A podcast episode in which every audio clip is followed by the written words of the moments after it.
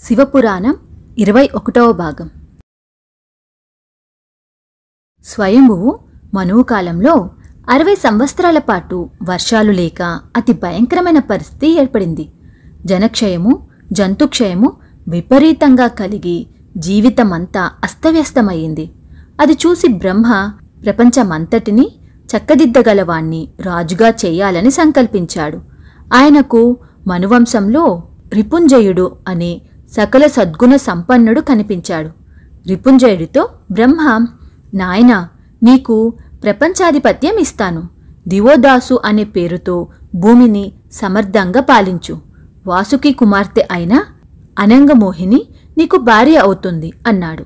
ఆ మాటకు రిపుంజయుడు తాతగారు ఒక్క వరం అనుగ్రహిస్తే మీరు కోరినట్టు భూభారం వహిస్తాను. ఆ వరం ఏమిటంటే భూమి మీద కింద లోకాల వాళ్ళు కాని పైలోకాల వాళ్ళు కాని ఒక్కడు కూడా ఉండరాదు అన్నాడు. అందుకు బ్రహ్మ సమ్మతించి ఈ సంగతి కాశీ విశ్వేశ్వరుడికి తెలిపాడు. విశ్వేశ్వరుడు సరేనన్న మీదట ఆయన రిపుంజయుడికి పట్టం కట్టి తన లోకానికి వెళ్ళిపోయాడు. తరువాత రిపుంజయుడు దివోదాసుడు అనే బిరుదుతో రాజై ప్రపంచం మీద దేవతలు కాని పాతాళవాసులు కాని ఉండరాదని చాటింపు వేశాడు. ఈ చాటింపు విని భూమి మీద ఎక్కడెక్కడ ఉంటున్న దేవతలు కాశీ విశ్వనాథుడి వద్దకు వచ్చారు. వారితో శివుడు నన్ను ముందుగా అడిగి బ్రహ్మ దివోదాసుకు వరం ఇచ్చాడు మనమంతా మంద్ర పర్వతానికి పోదాం అన్నాడు. ప్రపంచం మీద ఎక్కడా దేవతలు లేకుండా పోయారు. దేవాలయాలలో పూజలు నిలిచిపోయాయి. దివోదాసు కాశీని రాజధానిగా చేసుకుని ఎనిమిది వేల ఏళ్ళపాటు ఎటువంటి వంకా లేకుండా పరిపాలించాడు. దీర్ఘకాలంగా భూమిని ఆశ్రయించుకొని అదే తమ జన్మభూమిగా ఉన్న చిల్లర దేవతలు దానవులు దివోదాసు దగ్గర కొలువు చేశారు. భూలోకంలో తమ ఆట కట్టైనందుకు దేవతలు మహాబాధపడిపోయి దివోదాసును రాజ్యభ్రష్టుణ్ణి చేయటం ఎలా అని గురువైన బృహస్పతిని అడిగాడు. అగ్ని వాయువు వరుణుడు మనవాళ్ళే కదా.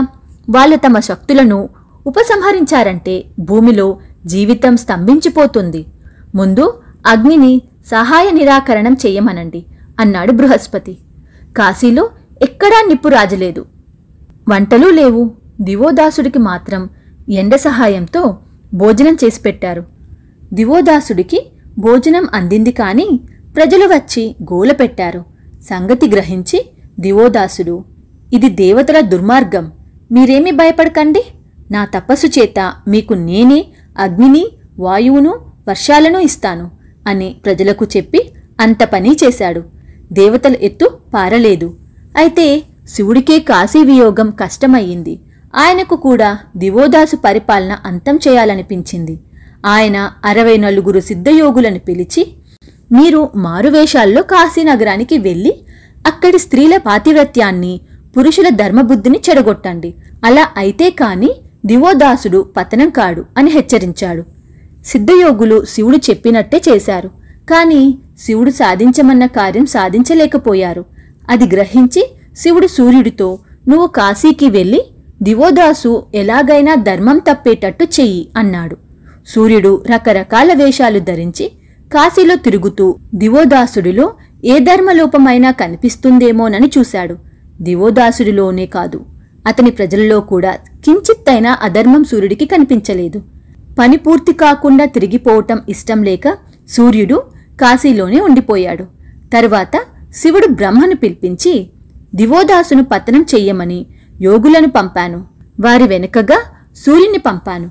వారందరూ కాశీలో చిక్కుకుపోయారు. ఈసారి నువ్వు వెళ్ళు అన్నాడు. బ్రహ్మ సరేనని వృద్ధ బ్రాహ్మడి వేషంలో కాశీకి వెళ్ళి సభతీరి ఉన్న దివోదాసును చూసి ఆశీర్వదించి రాజా నువ్వు అనుమతించినట్లయితే కాశీనగరంలో యజ్ఞాలు చేస్తాను. అయితే విశ్వేశ్వరుడు లేని కాశీ చిన్నబోతున్నది. శివుణ్ణి రప్పిస్తే బాగుండును అన్నాడు. శివుణ్ణి పిలిపించటం గురించి దివోదాసుడు ఎటూ చెప్పలేదు. బ్రహ్మ కాశీలో పది అశ్వమేధాలు చేసి అక్కడే ఉండిపోయాడు. వెళ్ళిన బ్రహ్మ కూడా తిరిగి రాకపోయేసరికి శివుడు ప్రమదులను కాశీకి పంపాడు. కాశీక్షేత్రంలోని మహత్తు ఎలాంటిదో కాని ప్రమదులు కాశీ చేరుతూనే తాము వచ్చిన పని పూర్తిగా మర్చిపోయారు. వారిలో కపిర్ది అనేవాడు కపిర్దీశ్వర లింగాన్ని ప్రతిష్ఠించాడు. మందరగిరి మీద ఉన్న శివుడికి కాశీవార్త అయినా తెలియరాలేదు. యోగినులు ఏం చేస్తున్నారు? సూర్యుడు ఏమయ్యాడు? బ్రహ్మదేవుడికి తాను జ్ఞాపకం ఉన్నాడా? ప్రమదులు అక్కడే కాపురం పెట్టారా ఏమిటి? ఇలా మదనపడుతూ శివుడు వినాయకుణ్ణి పిలిచి అతనికి చెప్పవలసిందంతా చెప్పి కాశీనగరానికి పంపాడు. వినాయకుడు కాశీనగరం చేరి అక్కడ అనేక ఉత్పాతాలు కలగజేశాడు. అతను డుంటి భట్టారకుడు అని పేరు పెట్టుకొని ప్రజల మధ్య తిరుగుతూ జోషం చెప్పసాగాడు. కాశీనగరానికి త్వరలోనే చెడ్డ రోజులు రాబోతున్నాయనే పుకారు పుట్టించాడు. తరువాత అతను దివోదాసు భవనంలో ప్రవేశించి రాజు అడిగిన ప్రశ్నలన్నిటికీ సరియైన సమాధానాలు చెప్పి రాజపురోహితులలో ఒకడిగా చేరిపోయాడు. రాజు ఒకనాడు డుంటి భట్టారకుణ్ణి కాశీనగరంలో ఉత్పాతాలెందుకు కలుగుతున్నాయి అని అడిగాడు. రాజా కొంతకాలం పాటు నువ్వు కాశీ విడిచి దూరంగా ఉండటం మంచిదని నాకు తోస్తున్నది. ఇంకా పద్దెనిమిది రోజులకు ఉత్తర దేశం నుంచి ఒక బ్రాహ్మణుడు వస్తాడు. నీకు తగిన హితోపదేశం ఆయన చేయగలడు అన్నాడు డుంటి. తర్వాత శివుడు విష్ణుమూర్తిని కాశీకి పంపించాడు. విష్ణువు బుద్ధుడి రూపంలో వచ్చి కాశీ పౌరులకు నాస్తిక మతము బుద్ధ జైన ధర్మాలు బోధించి వారిలో ధర్మచింత పోగొట్టాడు. తరువాత ఆయన బ్రాహ్మణ వేషం ధరించి దివోదాసుడి వద్దకు వెళ్ళి ఆశీర్వదించాడు. దివోదాసుడు ఆయనతో అయ్యా దేవతలు నన్ను చాలా రకాల బాధలు పెడుతున్నారు. నేను కూడా చాలా కాలం రాజ్యం చేసి ముసలివాణ్ణి అయిపోయాను. నాకు మోక్షం ఎలా వస్తుంది? అని అడిగాడు. రాజా కాశీనగరంలో లింగ ప్రతిష్ఠ చెయ్యి. నువ్వు బొందీతో కైలాసానికి పోతావు అన్నాడు విష్ణువు. ఆ ప్రకారమే దివోదాసుడు తన కుమారుడైన సమరంజయుడికి పట్టం కట్టి గొప్ప గుడి కట్టించి అందులో లింగ ప్రతిష్ఠ చేసి తన కోసం వచ్చిన విమానం ఎక్కి బొందితో కైలాసానికి వెళ్ళిపోయాడు. కాశీ విడిచి వెళ్ళిన దేవతలందరూ తిరిగి వచ్చారు. శివుడు నందివాహనం మీద తన గణాలనన్నిటినీ వెంటబెట్టుకుని కాశీనగరానికి మళ్ళీ చేరుకొని ఎంతో తృప్తిపడ్డాడు. మిగిలిన కథ తరువాయి భాగంలో చూద్దాం.